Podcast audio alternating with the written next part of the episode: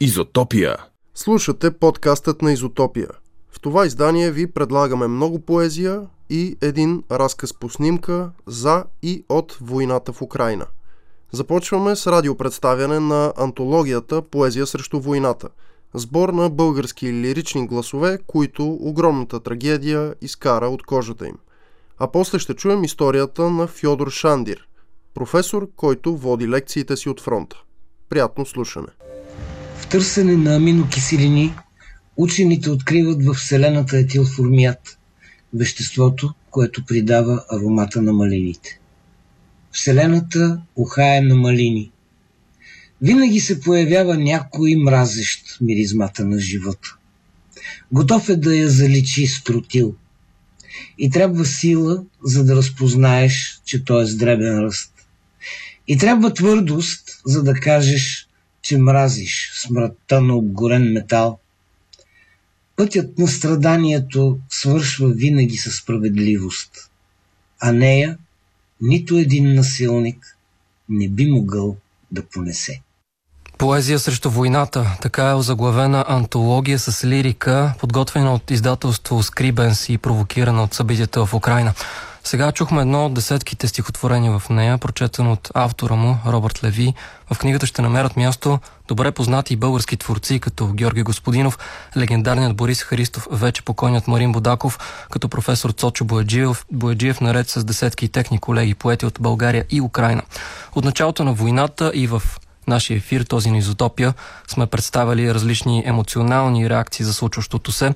Задавали сме си и въпроси, например, как въздействат на представите ни конфликта и насилието в такъв мащаб?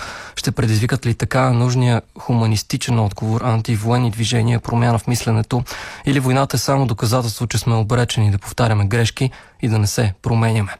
Такива въпроси стоят пред нас и в началото на разговора ни с Преслава Виденова, Наталия Иванова и Георги Гаврилов. И тримата са част от поетите, които ще се озоват на страниците на поети срещу войната. Може би вече са се озовали. А Георги е и издателя на тази книга. Добре дошли им казвам сега в студиото на Изотопия. Добре заварили. Кажете по дума, не по цял стих. Здравей. Привет. Кимва не става също. да започнем с някои от дамите, например с Наталия. Защо и кому е нужна тази книга и как тя може да помогне за спиране на войната? Ами много хубав въпрос, за който и аз съм разсъждавала и днес, тъй като прочетох книгата докъдето е готова и самата моя лична реакция, не като участник, ами като читател в нея, ми точно ми даде някакъв отговор на това, че а, има една колективна реакция срещу, срещу нещо толкова ужасяващо като войната и точно заради това чувство, което човек може да получи докато чете, ми се струва, че е необходимо да я има. А, няма, няма много неща, които можем да направим така косвено, като неучастници в войната, но а, да споменаваме ужаса е достатъчно понякога, според мен. И да си припомняме, че сме хора и, и това ни събира. И то с изразните средства на поезията. Да. А, Георги, ти си и издател, както споменахме. Как се роди въобще идеята за тази книга? Започни от някъде. Идеята за книгата се роди главно поради две причини. Едната беше абсолютното безсилие, което особено в първите дни след като започна войната в Украина изпитвах. Безсилие, което просто те блокира и не знаеш какво да правиш с ежедневието си, с деня си, не знаеш какво да мислиш, как да продължиш следващия час.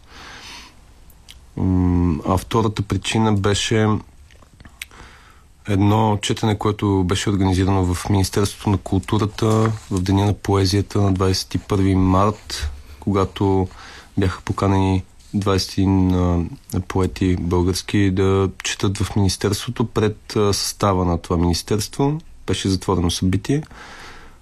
Нямаше тема на това четене. Беше просто ден на поезията и някаква инициатива на Министерството, но така се завъртяха нещата, без предварително изобщо да сме се оговаряли или някой да е поставил въпроса, че всички стихотворения бяха свързани с войната. Дали тази в Украина, дали провокирани от тази в Украина, но свързани с някоя предишна. Всички бяха воен, антивоенни стихотворения и всъщност в, точно в този момент си дадох сметка, че българската поезия доста се вълнува от това нещо и не остава безучастна. И може би може да остане още по-малко безучастна, ако тези неща се съберат в една антология и тя изяви, заяви позицията на, на литературата в България, на поезията най-вече, защото България е страна на поезията в литературен аспект.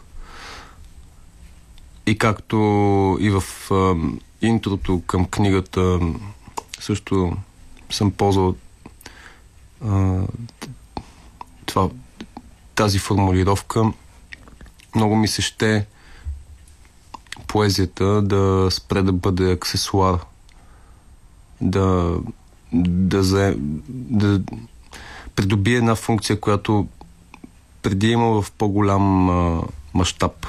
Върху това нещо искам специално да се спра малко по-късно в разговора за поезията като аксесуари и каква трябва да бъде и каква не. Но ми се ще да ми кажете малко повече за това. Всяко едно от произведенията в тази книга е писано специално за тази антология или а, всеки от авторите е подбрал свое произведение, което да включи, например, Преслава. Твоето специално за тази антология ли е писано? Не, моето се появи като непосредствена реакция на първите новини, свързани с руската окупация в Украина на 24 февруари още. Това беше непосредствения ми отговор на събитията, които наблюдавахме тогава. И смятам, че поезията има основно би могла да има, освен естетическа, приобщаваща и морална функция, заради което това беше възможно най-човешката реакция, която можех да отправя срещу най-крайната проява на решение на политически конфликт, която е войната, т.е. тоталният антипод на това. Можем ли да чуем какво си написал? Да, разбира се. Човеколюбие се казва стихотворението, което написах по темата. От този предрешен наивник вътре в звяра е останал гол инстинкт, нерв без кръвоснабдяване. Достоинството му се смали до габърче, негодно да придържа плановете на маршала страх към корковата карта на света. Не струват пукната пара и грамогласните му речи за мира, изтръгна, изтръгнати с пресипнал пукот от турбините на дробовете. Хрипливите му уверения за съпричастност са разсипан вятър. Да обясни на малкото момче звука, който ще секне утрото. Ракетите и кулите от пушек с култа към Мардук. Как има сили да стои безмолвен пред настъпването на най-черния от дните. Да обясни на малкото момиче маковия унес на снарядите, къде лежат изкоренените цветя на детството. Защо челото му е в сажди, вместо в рани от игра. Митът издиша дим в лицето на войната. Митът, от който си създаден ти. Познавам те. Познавам те. Не си се изменил достатъчно, че да те сбъркам звяр.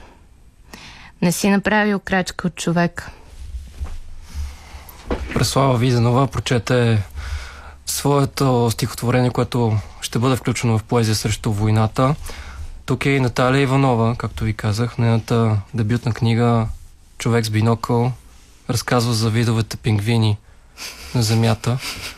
Но тя сега ще се включи с антивоенна поезия. Кажи ми как какви бяха първите чувства, които предизвика от теб случващото се и новините от Украина? Ами най-непосредствената реакция, която си спомням, беше шок, бих казала. А, тъй като наистина едновременно с това, че историята някакси и изобщо събитията са водели по някакъв логичен начин към подобно събитие, към, към такъв конфликт, някакси човек, човек не може съвсем да го проумее, когато е в настоящето. И тъй като, като несвидетели на войната, на война изобщо нали, в нашия живот. Доста дълъг период на, на мир, което е чудесно, но а, се замислих как, каква, каква е в моята глава какъв е образа на войната въобще и как е изграден този образ и си дадох сметка, че това, което ми е дало някаква чувствителност е била литературата като цяло. Това, което съм чела, антивоенни нали, романи, литература и, и, и ужасите, които може езика да изгради срещу, да създаде, за да можеш да реагираш срещу това, когато се случва. И да, първите ми реакции бяха на, на шок и на някакъв опит да си да си представя какво преживяват хората, които са жертви на, на този конфликт в момента. Кога написа твоите стихове, Също които ще влязат в книгата? Той, той е един а, и по същия начин, както Преслава споделя, може би непосредствено след това. А, също така си бях мислила и преди това въобще върху въпроса с жестокостта и човешката жестокост и имах едно нещо, което си бях записала и после го развих до това стихотворение, което изпратих. Може ли да го чуем?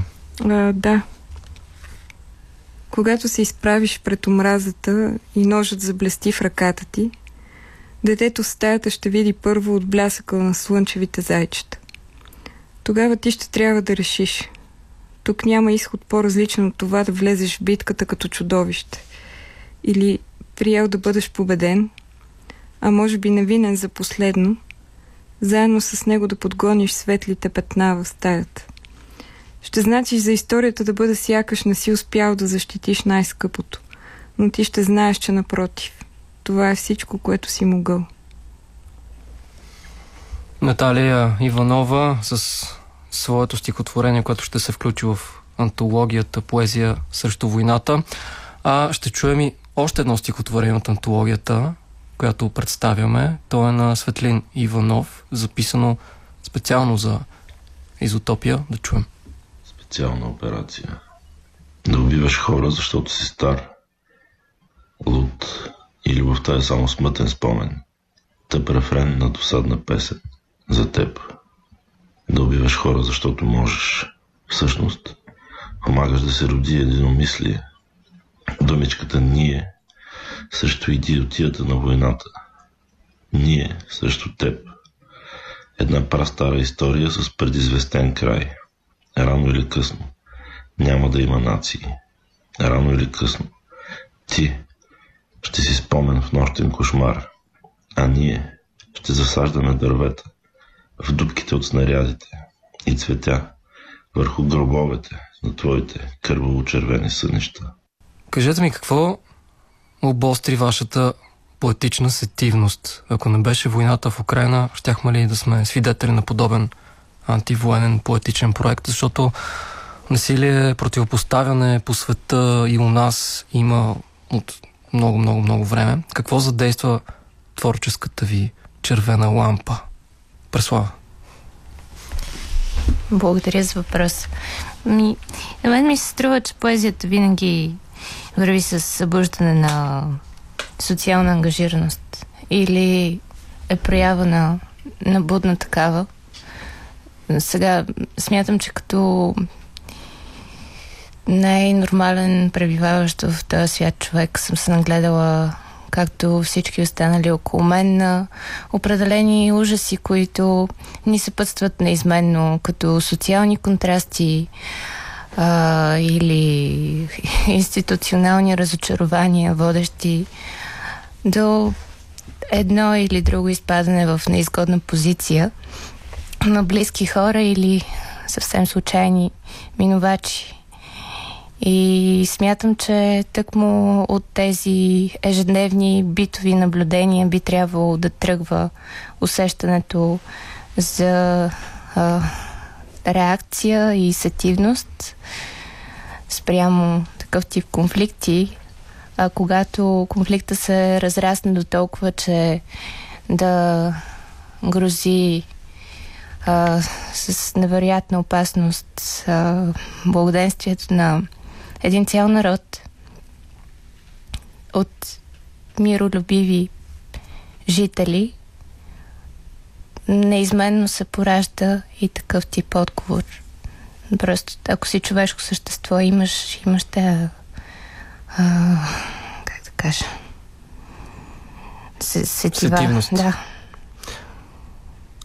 Наталия, с какво трепна твоята полити... а, поетическа, окей, okay, може политическа, беше... поетична сетивност, за да а, излееш така на върху лист своите усещания, с какво толкова чувстваме м- близък този конфликт и застрашаващ ни, за да, за да създаваме поезия, за да създавате вие поезия? Ми, лапсуса си беше съвсем на място, според мен, защото наистина аз съм много съгласна с всичко, което каза Преслава и нали, има различна поетика, така да се каже, и нали, някои хора са по-вглъбени в личните си преживявания. Няма, няма лошо, не бих казала, но а, според мен всички такива социални размествания трябва да провокират а, хората, които пишат към, към някаква реакция, защото пък а, вътрешния свят на човек някакси също би трябвало а, да бъде повлиян от такива събития. И конкретно, конкретно сега случая, нали, естествено, че съществуват те, те неравенства и, и цяло, като цяло проблеми обществени има така се шепи да ги а, риеш, но за мен наистина трябва да има някаква реакция в, в, хората, които а, се опитват да, да, да, да отразяват света в момента. И когато се случи нещо такова, наистина някакви, някакви правото на човек да бъде човек и да живее спокойно а, трябва да е неизменно да, и да не да. подлежи на коментар. Да, е, просто... И да не е дискусионно, и да не е въпрос на гледна точка. Ами, да, разбира се, не е така, нали? Наблюдаваме различни гледни точки. А добре, според теб, ще затвърди ли определени позиции тази книга, макар и поетична и не обясняваща и не историческа, а, работеща върху, върху усещания повече, ще затвърди ли определени политически позиции, да кажем така, или по-скоро може да убеди някого в противното? Има ли този потенциал и тази претенция? Ами, аз не бих... Като казах на гледни точки. Да. Много смело предположение би било това да, да си кажем, че ще промени нечия гледна точка. Не знам другите какво мислят, интересно ми е да ги чуя.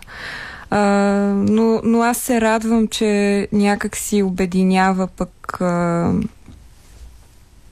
много, много хора се включиха. И, и ние, без изобщо да сме говорили помежду си и да влияем на мненията си, а, имаме някаква хуманна позиция по въпроса. И според мен това е чудесно. Ам, не знам, може би има поети и пишещи хора на друга, на друга позиция, но аз не съм я видяла до сега. И това ме радва. И, и ми харесва мисълта, че литературата застава на тази част, от тази страна на барикадата, на хуманната, на човешката страна. Не само българската, но и доста да. голяма част от руската, да не говорим пък за украинската, да. която пък украинска ще има и в в книгата. Предвидено е да има украински автори, нали така? Георги Гаврилов, който е издател, не само автор на тази книга. Да, Кажи ми първо а, да стъпим от, на, на нещата, които каза в началото, защото един въпрос много ме интересува мен. Кой и какво превърна поезията в аксесуар? И после ще ми кажеш за украинските автори. Ами, кой какво... Времето и мира, може би. М- това, че ние се занимаваме повече с себе си. Повечето неща са превърнати в аксесуари. Повечето неща, които някога са имали гласност, значение. Това, което е било опасно за хората, които взимат големите решения. Както литературата е била опасна. Тя все още е опасна някъде и хора се преследват, само че може би не тук. Може би ние това искаме. искаме да ни преследват. не знам. А, но е факт, че каквото и да прочетеш, то по-скоро ти остава като някаква брошка, аксесуар, шалче. Тоест, минаваме така доста повърхностно над нещата и не, да, не вникваме в тяхната дълбочина. То не само ние минаваме, ами и самата литература клони на там малко към поп сцената, към това да да събереш хора, но да не да не ги промениш. А това вече е и израждане на смисъла на литературата, който е да спасява и да променя. И това сме го наблюдавали многократно в историята. Включително литературата е била и е някакъв предвестник на събитията и, и катализатор на събития. Но в момента е малко изтикана във ъгъла. Да, изтикаме на по-праден план сега, като чуем още двама от авторите в поезия срещу войната. Нинко Кирилов и Стефан Иванов. Хора. Лошите хора убиват добрите. Добрите убиват лошите хора. Огромният пръст на безумието сочи, обречен до обречен до обречен. Пренареждане на глобуса, кръв по земята, в очите, в дубките от усмивки, от ногтите, в носа, в косата, кръв по улиците, по нашите улици. Хора не се целуват по ъглите, хора не хапват по нещо на крак. Хора не ходят на кино и театър. Хора гледат телевизия. Още за войната, след рекламите. Хора сковават детски ковчези. Когато всички малки неща и хора изчезнат, гигантският тъжен човек отново не знае какво да прави. И пак върти на пръста си бодлива тел. Навива я, докато стане голямо кълбо, достойно за игра, за голямата му тъжна котка. Тя си играе и става по-малко тъжно, защото усеща и болка. Също както и гигантският тъжен човек. Някои дни той знае, че ситуацията му няма да се промени, в други просто го усеща. И образно казано, продължава да не живее. За антологията Поезия срещу войната си говорим в ефира на Изотопия. Тази вечер гостуват ни Георги Гаврилов, Преслава Виденова и Наталия Иванова. Те са автори там, в тази книга, която събира стихотворения против войната, а Георги е и издател на книгата. Преди тези други стихотворения, които чухме на Никол Кирилов и Стефан Иванов и тази чудесна песен на Паша Христова, си говорихме и за украинските автори, които ще се включат в книгата. Кажи ни, Георги, повече за това. Да. Как се свързахте с тях? Кои са те? По какъв начин ще се включат? Виновник в кавички за включването на украинските автори е Райчо Ангелов, с когото, от, с когото се познавам от е, един месец някъде. Той се включи много активно в а, инициативата и понеже много запознати с диаспората и с превежданите автори и с всички свързани с Украина в България, той осигури текстове от а, Жадан Андрухович, Тарас Шевченко, Юрий Виничук и още и още украински автори, които ще бъдат включени в а, антологията. Те как ще са към края на книгата, в началото или как ще бъдат Ами, самата структурно разпределени? Да, самата композиция на антологията в момента, в момента Я мислите още. я мислим, да, но а, може би ще са в края, но книгата ще излезе в началото на юни. И стихотворенията, украинските са на Те български. са преведени на български, да. Те Да. са Кога да преведени. очакваме книгата? В а, а, първите десетина дни на юни, юни месец, 22 година, И къде да следим за новини около нея? можете да следите в а, онлайн пространството, свързано с издателството, което Кажи го де. ск- се казва Scribens. Добре. Е, в а, също всякакви национални медии, които ще отразят отново. Като БНР и Като Изотопия. БНР и Изотопия. Благодаря. А, Наталия, къде ще отидат средствата а, от продажбите на тази книга, защото има благотворителна цел? Да, това е много важно. Може би не го засегнахме, че по никакъв начин няма да. А, нали, всичко комерциално свързано с книгата ще бъде в полза на организации на терен, които се занимават с а, Хуманитарна дейност. хуманитарна дейност. И конкретно а, една чудесна организация в Пловдив, Ukraine Support and Renovation, а, които са а, така консолидирали хората, беженците в Пловдив и а, иммигранти, които от а, известно време живеят в България, украинци. А, и ще... А, и в момента реновират а, бившата белодробна болница в града и я правят а, а, хуманитарен център в, в Пловдив за, за помощ за бежанци. Добре. И имат нужда от подкрепа. Сериозно. Да кажем и две думи за корицата, която е доста интересна. Вие може да я видите в социалните мрежи, в профилите на Изотопия в Инстаграм и Фейсбук. Пуснахме там вече. Кой е автора? Авторът е Небезизвестния. небезизвестния и страхотен Теодор Ушев, който също се включи абсолютно сърцато в инициативата. Ще има ли някакви съпътстващи събития около и по време на премиерата на книгата? Ще има доста събития, различни. В момента гласим нещо доста провокативно, което може би... Няма Събития. нищо такова за нашия ефир, така че го кажи, Ами... ако може. А, може да. Давай. Надявам се, че ще успеем да организираме представяне на книгата в Народното събрание. Ето, произведохме и новина тази вечер. Чудесно. Бихте ли включили руска поезия? Бихме включили руска поезия. А, сигнали за включването на такава имате ли? И въобще идеи? И, или аз ви дадох сега идея? Не, а, нямаме сигнали. Ам, но тя поезията няма националност. Има единствено човешка гледна точка. Така че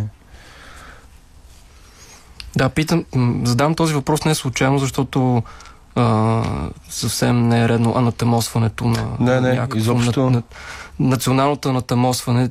Знаем, че доста руски интелектуалци, много, много и поети, и писатели, и кинорежисьори са против а, войната. И Да. това, което се случва и дори избягаха от Русия. Та, И, и най-големите автори на Русия винаги са били точно такива. Избягали и репресирани или а, преживявали някакви периоди на затворничество там. Така че това не е нещо, което трябва да се натамосва изобщо. Напротив.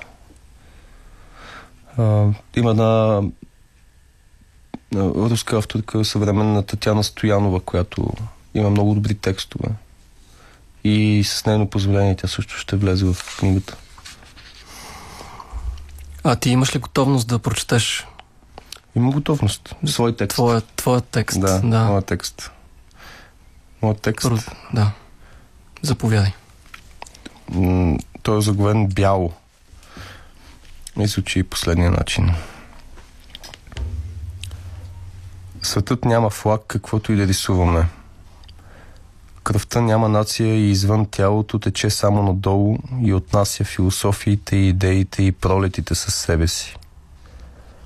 Териториите ще бъдат превзети само от тревата след нас, докато твоите и моите кокали тракат все по-тихо, Моцарт и Бетовен в най-сигурния бункер. Три сутринта и вестниците не смогват инфлация на новини, от които нямаме нужда. Никой не разбира защо никой не разбира. Звездите постепенно угасват, боговете един по един си отиват и всичко, в което е вярвано, вече е само на книга. Оставаме сами на изоставеното летище насред студената като вчерашна вечеря Вселена. Никой няма да помогне, никой вече не гледа, не се правят залози, когато някой играе сам срещу себе си. Слушаме тектоничните грамофонни плочи. Но писъците не са музика, нито болката е чувство. Болката е болка и няма нужда от друго име. Както светът няма нужда от флаг и кръвта няма нужда да бъде багрило ще се появят организми, които да изедат пластмасата ни. Ще се появят същества, които да заздравяват от радиация. Ще се появят нови видове, които да обитават нашите останки. И ще търсят следи от бедствието, което ни е унищожило. Ще търсят и ще търсят и ще търсят. Георги Гаврилов, който е поет и издател на антологията Поезия срещу войната. Говорихме си за нея в ефира на Изотопия. Тук бяха и Преслава Виденова и Наталия Иванова, също участници в антологията със свои стихове. завършваме това радио представяне на въпросната антология с още две от стихотворенията в нея. Антонина Георгиева и Иван Вълев. Велч Мерц В тревожна утрин като тази – не забелязвам лъча светлина, промъкнал се в прашната ми стая. Не смея да помръдна. Не издавам нито звук.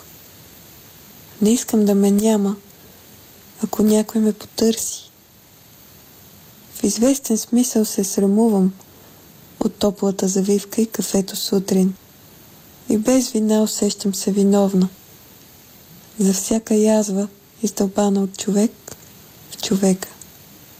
Песента, която слушам непрестанно, днес не иска да засвири.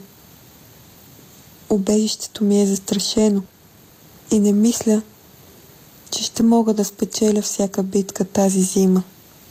Но ето чистотът подостря сетивата и чувам гласовете ви наблизо. Никога повече. Тези дни са различни. Немислимото е новия делник. Небето е покрито с пръст, котките бягат в полето. Расте само тревата и зеленее, милостиво покрива, телата струпани в хор, очите обрасли в коприва. Съседът, на който редовно си кимал за поздрав, когато се връщал от вестникарската будка, навлечен в протъркан кожух, сега ей там се подува. Расте само тревата и зеленее, милостиво покрива. Телата струпани в хор, очите обрасли в коприва. Как исках, ах, как исках да знаеш, че война никога повече няма да има. Но всъщност нас отдавна ни няма. Ще расте само тревата, ще зеленее, милостиво ще скрива. Телата струпани в хор, очите обрасли в коприва.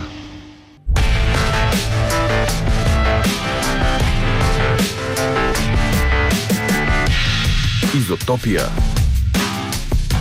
Автономия за слушане.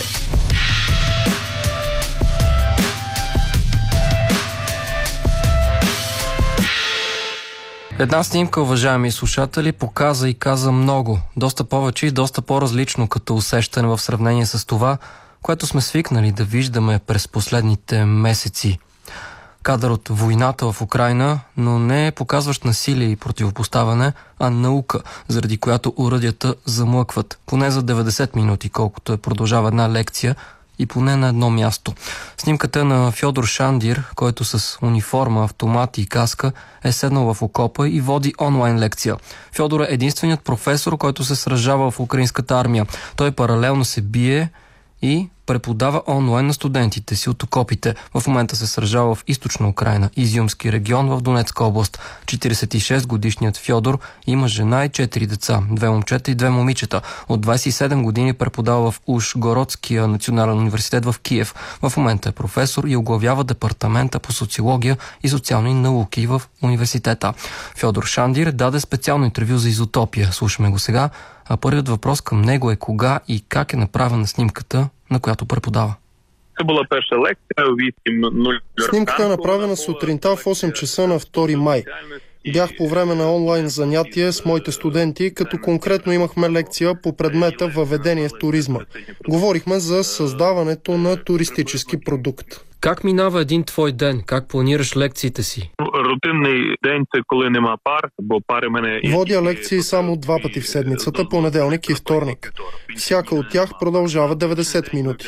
В дните, когато нямам занятия, ставам в 6 сутринта и след като получа заповеди от командването, се насочвам към бойната линия, според това, което имам като задача.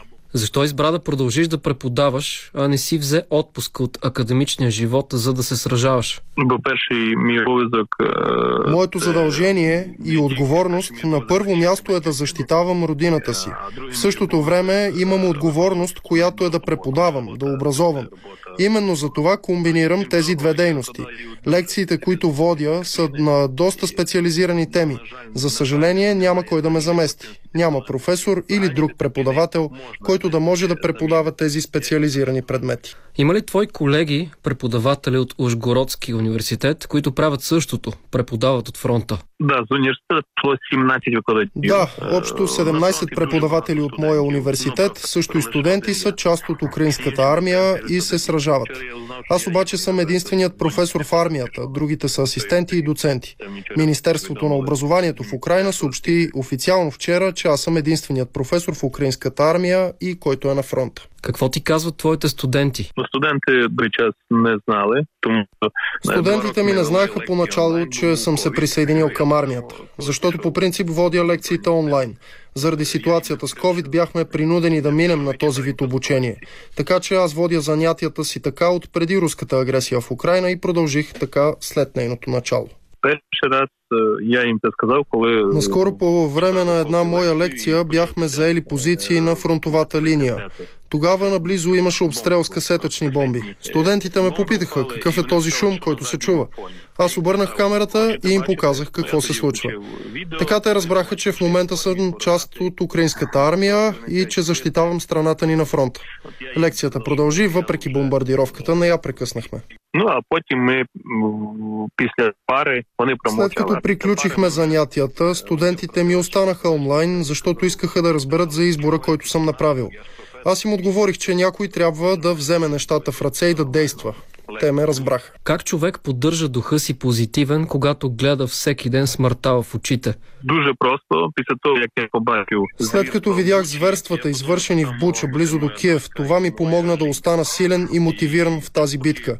Моето семейство можеше да е на мястото на тези невинни жертви, които страдаха и се бориха там в Буча. Можеше да се случи на дъщеря ми или на жена ми. По някакъв начин тази мисъл ме запазва силен и смел, за да продължа. Чувстваш ли се герой заради това, което правиш?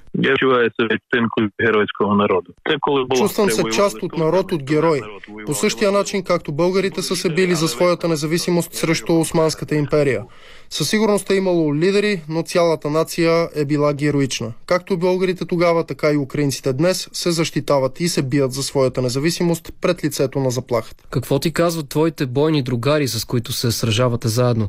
Какво мислят те за твоя избор да се биеш и да преподаваш? Друзі, які були поруч, слухали лекцію. Тому Някои от моите другари в армията слушаха въпросната лекция, по време на която беше направена снимката. Всъщност ме снима един от тях. Ако имат време, те слушат моите лекции, подкрепят ме и ми помагат с каквото могат. Каква ще бъде Украина и каква ще бъде Русия след войната? Какво ще се случи като цяло с Европа? След края на войната Украина ще е част от Европа и ще продължи да защитава европейските ценности. Но аз бих описал нещата така. правило цієї війни дуже просте. Україна це тіло. В момента яке Украина е като заразено с коронавирус тяло. Този вирус се казва Русия. Единствената вакцинация, която получаваме, идва от Запада, включително и от България. Трябват ни още от тези вакцини, за да приключим с това, да преборим COVID и да се възстановим след тази зараза. Това е единственият начин да се справим с този вирус бързо.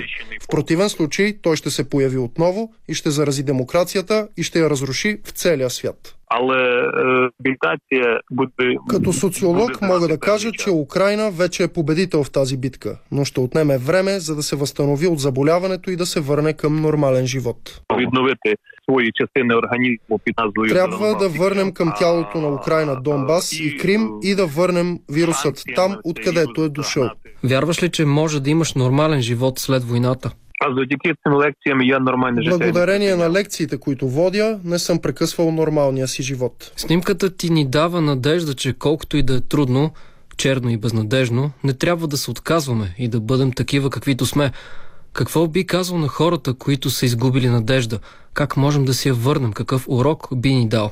Втратили надію, а Тези, които са загубили надеждата си, трябва да открият своята мечта, своя стремеж. Мечтата е нещо свято, тя не може да бъде открадната. Всеки трябва да я има.